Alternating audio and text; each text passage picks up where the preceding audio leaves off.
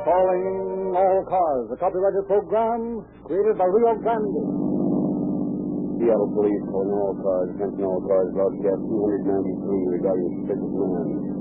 Be on the lookout for Edmund Romaine, alias Jim of the Police. This man is suspected of forging payroll check. That's all. Rolls and quits.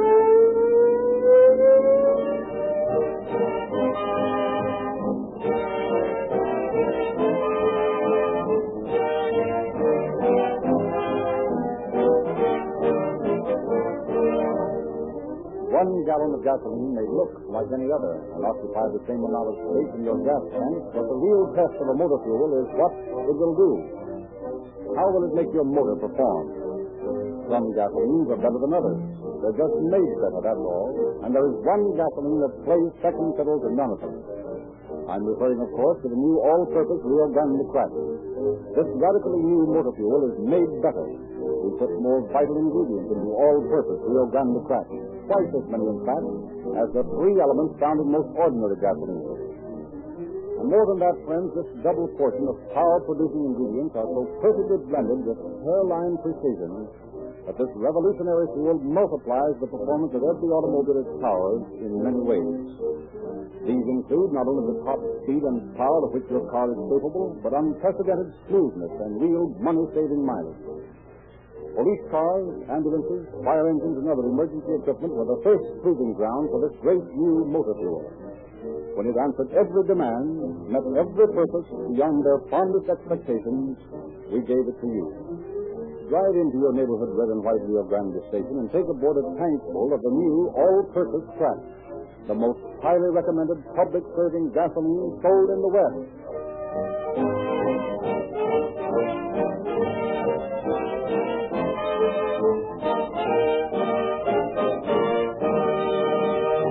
The story we are to hear tonight has been taken in the main from confidential files of the Office of Chief of Police William M. Sears of Seattle, Washington. We have therefore asked Chief Sears to open our program. It is a pleasure to be the guest of a program that, in my opinion, is doing so much toward educating the average citizen regarding the work done by law enforcement agencies in protecting him against lawless elements. I shall never cease to wonder at the stupidity of the criminal in imagining that he can get away with crime. It is true that crime costs a staggering amount in the United States every year, but the fact remains that eventually the criminal loses. His crime is never profitable to anyone, and his continued struggle against the law inevitably results in his learning the fact that crime of any sort cannot pay. How this lesson was brought home to the criminals in tonight's story, we shall see as the program progresses.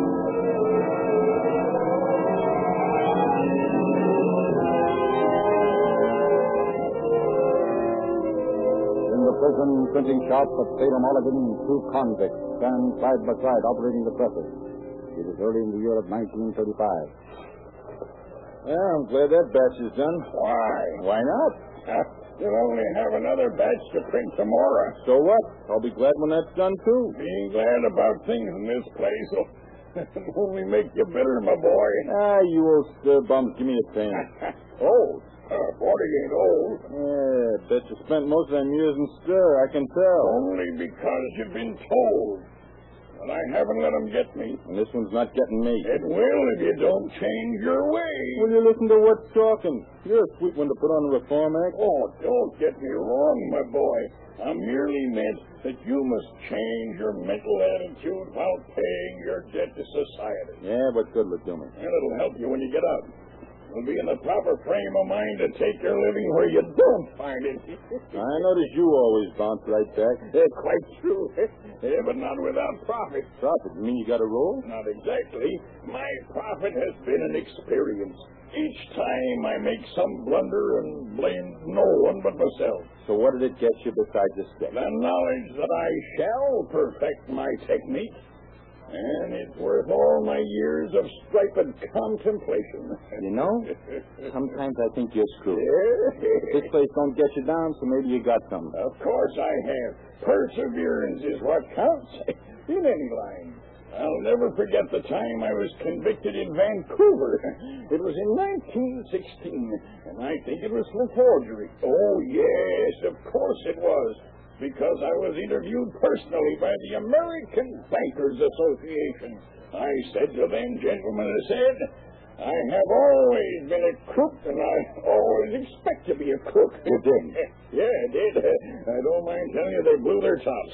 Boy, that was and then there was a time in London when I got a year for burglary, dear old London. I was with the Canadian Army, so I got nine years off for patriotism. hey, if the war hadn't been over, I'd have had a suspended sentence in the trenches. You've really been all over, haven't you? yeah, that's how I got my nickname, Jimmy the Flea. Jimmy the Flea. Yeah, that's it. Not at all in keeping with my dignity, but quite descriptive. I was in Detective Tennant's office in Seattle one time, and Charlie said, No use to take her, Jimmy. You've got a very bad record. Yeah, no, Oh, Chief. Hurts you to tell me about it more than it hurts me. All right, go ahead and laugh at me. You haven't oh, learned anything since the time you were 10 years old. don't tell me. I was sent to the state training school for in Chehalis, Washington. For burglary. Yeah, nasty thing, burglary. You're a likable fellow, Jimmy. Yeah. And I don't want to get shuffled. The same to you, Chief. and you haven't got anything on me. Well, no.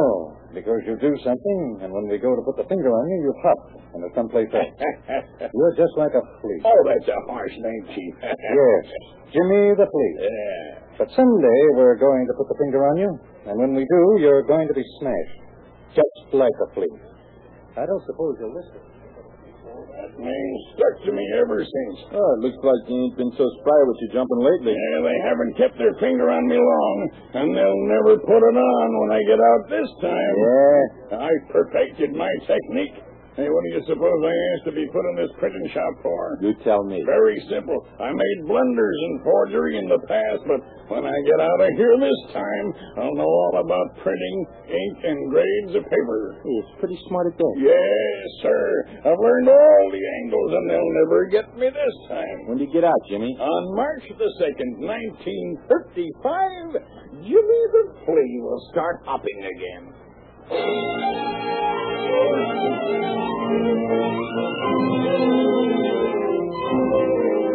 In October 1937, Frank Borneman, head of the police check detail in Seattle, entered a tavern on 2nd Avenue. With him were Detective Herman Foy and Seth Taylor. What'll that be, sir? we're from headquarters, check detail. Are you the man that had some paper hung on him Saturday? Oh, so you guys finally decided to come around. Listen, mister, we had a couple dozen other places to check up on. And I'd advise you to be more cooperative than the rest of them. Can you give us any information or can't you? Yeah. This guy comes in Saturday and gives me a rubber check. So the management wants some pinch. Well, the police department understands Oh, how the management feels. And we'd like to do something about it. All we want is a little description of the guy. If it's not asking too much. I told you all I can. He buys a beer and gives me a bum check. So, management don't like it. I can understand that. Now, it's Saturday. The check didn't bounce until Tuesday. I've had hundreds of guys in here since then. Yeah, but they all didn't cash checks. Say, you know, he looked like a businessman. You mean he told you he was a businessman?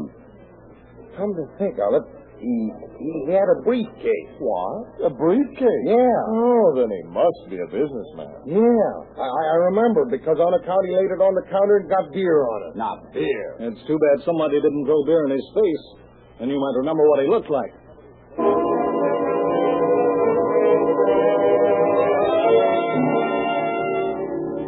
Several days later, Inspector Borneman assembled all the known facts concerning the Phantom Forger. Still working with him were Detectives Foy and Taylor. I hope you boys know what we're up against. I think so.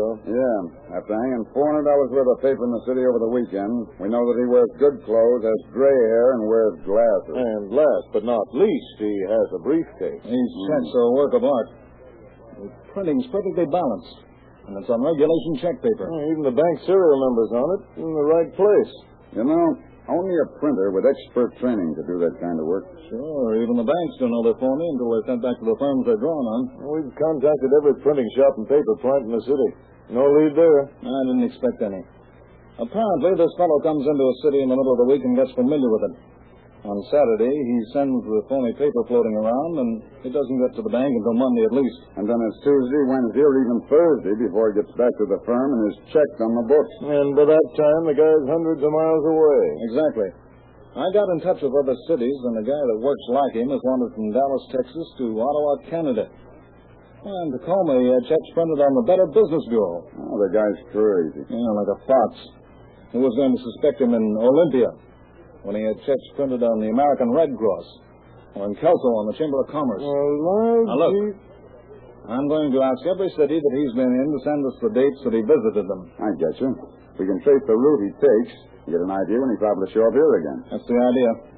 In the meantime, you two keep circulating among the merchants.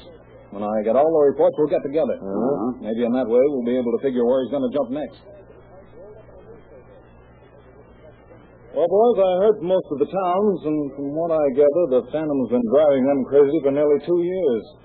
And they don't know any more about him than we do. You know, I just happened to think. Yeah? I can't remember any report from Portland. Well, that's funny. It'd be a natural stopping place on the way up the coast to Seattle from San Francisco. Maybe some paper in both those cities. You think he's afraid of being recognized if he hangs it in Portland? That's an idea. Hmm. Well, maybe he lives there. And has his printing plant there, too. Something tells me it's the first real angle we've had. It sounds good. But I figured out one that might help if uh, we can find out where he lives. Well, Let's fill it. Look at these two checks he signed. Hmm, One C.E. Rivers and the other R.A. Emery. You see that hook he puts on the capital R both times? Yeah? Don't you think that that hook is a trick that a guy would use only if his real name has a capital R in it? Say, I think you got something there. You sure have. Boys, we've really got something to work on. We'll get a line on Portland, and I'll bet we'll catch a phantom forger with his own hook.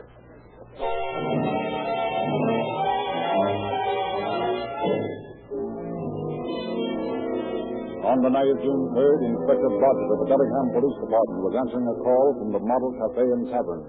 Are you the policeman what is forced to come from the station house? Yeah. Did you put in the call? Sure, I'm forced to put in court. I am telephoning that you should come quick. My name is George Barquez. How do you do? Oh, Are the men still in the cafe? No, I am very sorry. But they are running out when I am refusing to give them the money for checks. Well, I told you to stall them out until I got here. Hurry, Markel. I am for thinking you say, boil them out until they are getting here. For the love of Mike, never mind. What they look like? Did you know them? No, they are looking like I have never seen them before. before. Asthma? Asthma chronic. Hmm.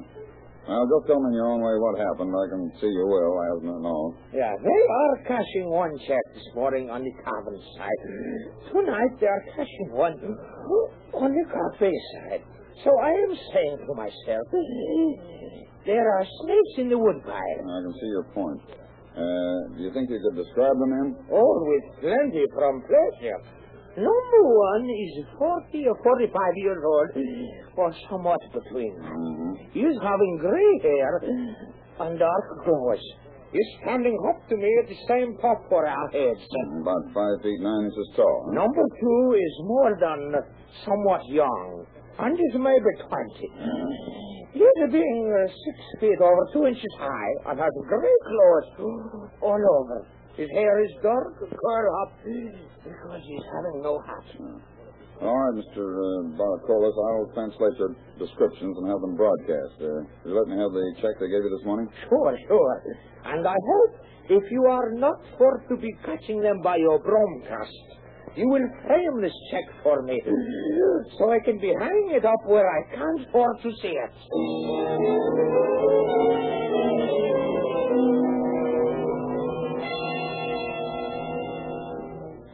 Hello, Oh, Hakel. Hello, Inspector. There are two men answering your description of that Chinese restaurant. Uh, nice work. I was cruising around and got the call on the radio. Let's go in. Of course, I couldn't be sure. Hey, but there they are in that booth. Uh, Let's go visit them. Not bad looking. I uh, hope you gentlemen won't mind this intrusion. what's the idea? Oh, oh, oh, that's quite all right. Sit down, officers. Hmm. I, I guess you're an officer, too. Yes, Inspector Blodgett. Oh, yeah. What made the young fellow resent us? Oh, he's just a little out of sorts. Not out of uh, funds, though, is he? What do you mean by that? I was just wondering. Uh, do you mind telling me where you were about half an hour ago? No, no, oh, I don't mind, but I can't tell you exactly. Why not, mister? Well, simply because we were just walking around. Hmm. You didn't happen to be walking around the vicinity of the Mont Cafe and Tavern, did you? Why, not that I know of. I never even heard of it. Did you, Walter? No. You uh, live here? No, no, no, from the east. Hmm. Just driving through town. How come you were walking around for the last half hour? That's a new cop coming in a right to question us like this. No, but we do have the right to arrest you on suspicion if you don't answer. Suspicion of what? Forgery. That's ridiculous. There, go ahead and ask your questions. Oh, that's the young fellow, son. Who else is in town with you? My sister. Orville, please don't lie to the officers. Why should you say you were here with your sister? Because I am. These cops haven't got anything on us, and I'm getting tired of their questions. And I'm getting tired of this stalling around, so let's all have a nice, refreshing ride to headquarters.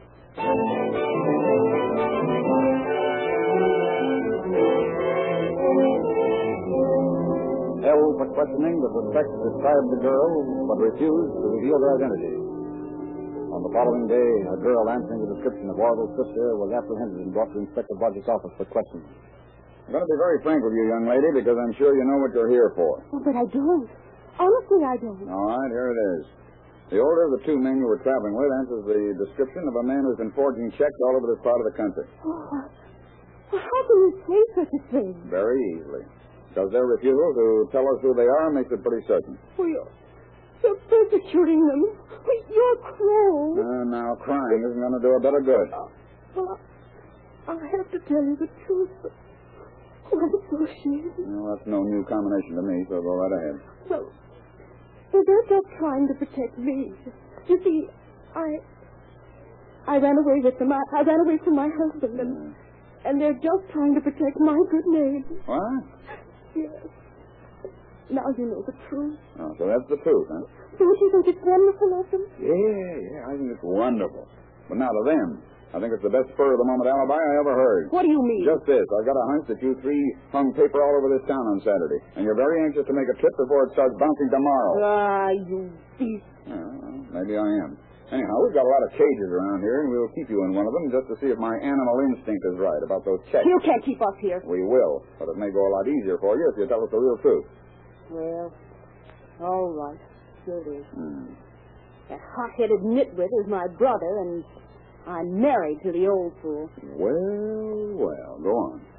Well, Uh, we've got our own printing press in Seattle, and we wrote checks around dumps like this town. and, mister, we really plastered this place. Hmm. Tell me more. Well, you'll find out anyhow. I go into a grocery store outside the business district and start in. Hmm. And uh, do you mind telling me uh, what system the men use when they paper the town? Well, sometimes Orville would dress up like a truck driver and tell him it was his paycheck. My husband would use the businessman angle. Uh-huh. Roger speaking. Oh, yeah, yeah. Send them right in. And uh, bring in those two we picked up last night on the paper hanging deal. Well, we're going to have a little gab fest, young lady. Some of the boys from Seattle are very interested in you. Oh, Yes, that's sweet of him. Uh, come in. Hello, brother. Hello. They asked us to escort these two gentlemen in here. Oh, yeah. They're the ones you came to see, Borneman. I'm glad you let me know you got them. Oh, this is uh, Seth Taylor and Herman Ford. Hi, boys. They've been working with me, so I brought them along to look over the phantom. You haven't got a thing on us. My lawyer's going to sue this hit police department for plenty. Quiet down. Your sister stole the whole thing. What? Hey, it's not so. I didn't have anything to do with it. They got me into it. They forced me to come with them. They made me go. You sniveling idiot. Now, both of you, shut up. It seems in character for the one we're interested in to keep his dignity. Uh, what's your name, mister? Oh, me? Ross Ramin. Romaine, huh? Will you uh, write your name on this piece of paper? Certainly. Okay. Is there uh, anything else you want to tell us? No, no, well, you'll find our place in Seattle anyhow, so Ruth might as well tell you where it is. I just don't feel like talking. I'm tired. And I think that'll be all for the present. Now, Benson, put these three away. Well, what do you think? He answers the description and works the same way. I don't know. Got any of his paper? One. Here it is, and there'll be more tomorrow. Mm-hmm. What do you think of it, boy? it's the same type of printed stuff. All the details are there. But it's not quite good enough, is it? And you know that uh, hook on the eye that he used? This guy didn't use it when he rode Romaine just now. I don't think he was faking either. Now, this paper looks like an imitation of the Phantom's work, sort of a forgery of a forgery. Oh, for crying out loud. Where does that get us? I know it's going to get us. Right back to Seattle, where we can give this guy's hideout a going over. Yeah, there's something fishy about this setup. Sure is. It doesn't just happen that these two guys work in exactly the same way. And you're positive that Romaine isn't the one that the whole country's looking for? Sorry, Blodgett, but that's the way I feel about it. Mm, Well, guess you know the spot you'll be in if uh, we prove he is. I'll have to take a chance on that. Come on, boys. Looks like our work's just begun.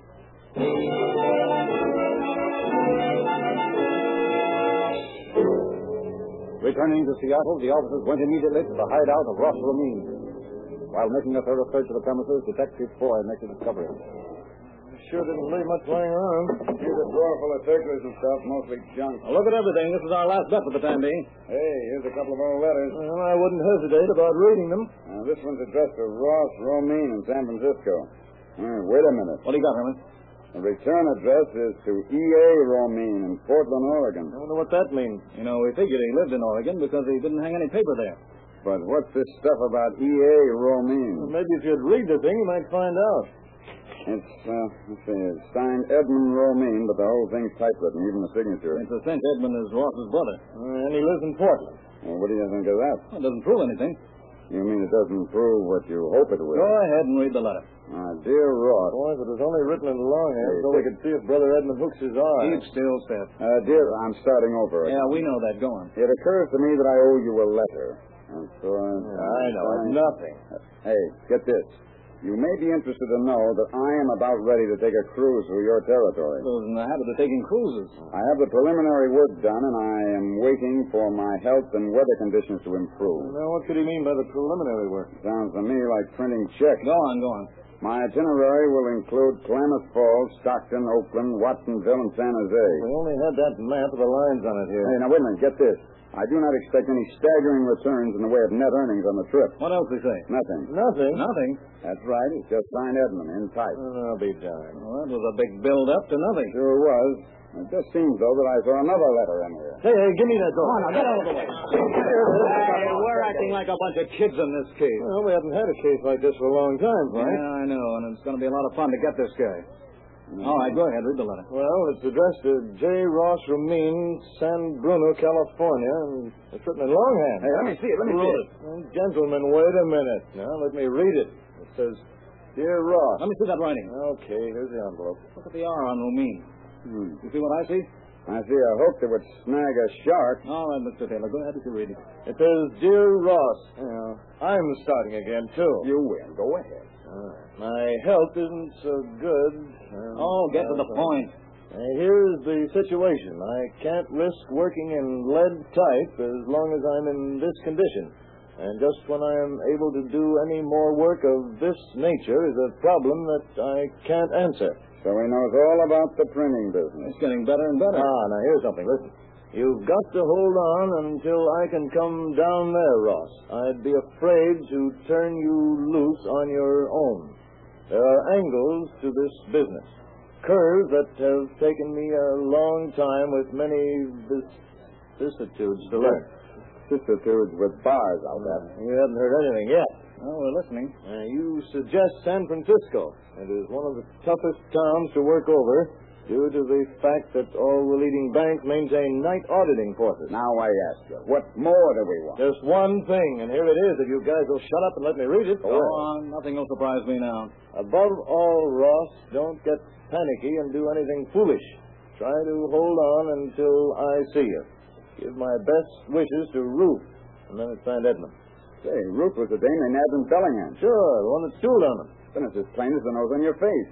The guy they've got in Bellingham is the brother of the Phantom. Sure, he tried to learn the racket and went off half cocked. Now, where's that return address of Edmund Romaine? Now, wait a minute. Oh, here it is. Uh, 5933 Southeast Hawthorne Boulevard, Portland, Oregon. Uh, Seth, you get over to the prosecutor's office and get a warrant. Telegraph it to Portland, because Herman and I will fly down there. And all you've got to do is get to the governor and start extradition proceedings. It's as good as done. Well, boys, what are we waiting for?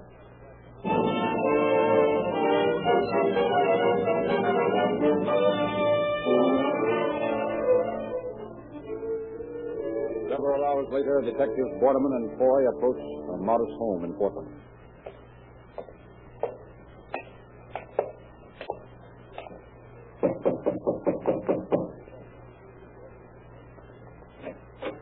Mr. Romaine? Huh? Mr. Edmund Romaine? Yes? We're from the Seattle Police Department. Oh, is that so?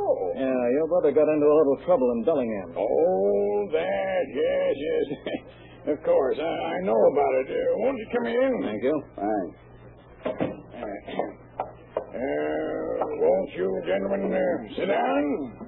I hope you'll excuse my lack of means to entertain such illustrious visitors. Now, don't mind us. We're just cops. Well, then you'll overlook my lack of hospitality. Sure, we've been in lots worse dumps than this. Oh, thank you, gentlemen. Look, Mr. Romaine, let's save time by cutting out the horseplay. I don't understand. You will. For the past two or three years, we've been looking for a man we've nicknamed the Phantom Forger. Hmm. We know that you're the guy. Uh, I uh, uh, think that you must be mistaken. I know that my brother has been arrested for passing checks, but uh, that has no connection with me. Uh, how did you know it was check trouble, Mr. Oh, Romaine? but gentlemen, you told me when you first arrived. I said he was in trouble.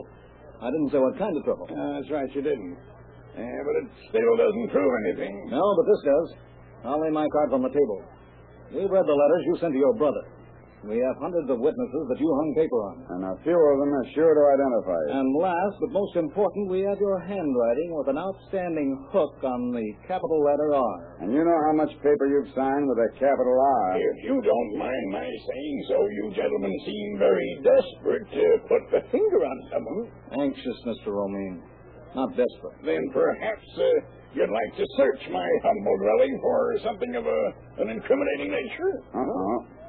He wouldn't throw that in our face unless he'd gotten rid of his printing press. How'd you get word from your brother? You knew we'd be here and you cleaned the place out. I don't know what you're talking about. All right, we'll have a telegraphic warrant here for you in a few minutes. And I'm getting extradition papers from the governor. Will you fight them, or are you willing to come to Seattle with us and see if the people you hung paper on can identify you? Well, it looks like Jimmy the Flea is bungled again, doesn't it? Jimmy the Flea. Oh, yeah, that's me. I thought I'd perfected my technique, but well, there's no use trying to bluff it up. My fingerprints would give me away. I'm the man you're looking for. I'll go back with you.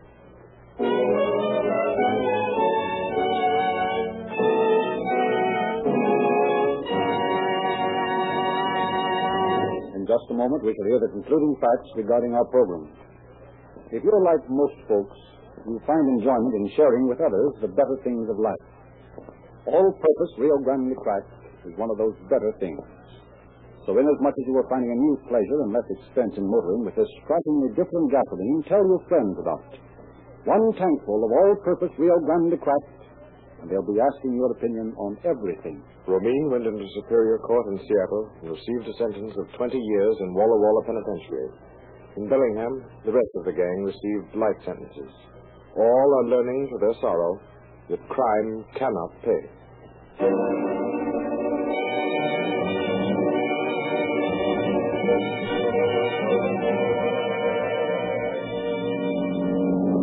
Seattle Police on all cars, attention all cars, the cancellation of broadcast 293 regarding a suspicious man.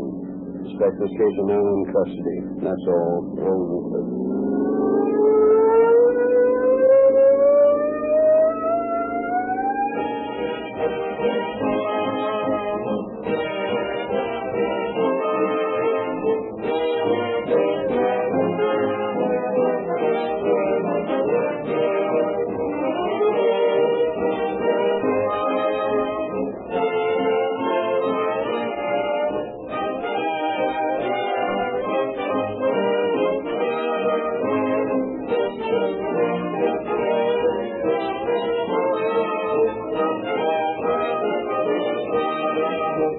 This is your narrator, Frederick Lindsay, bidding you good night for Rio Grande.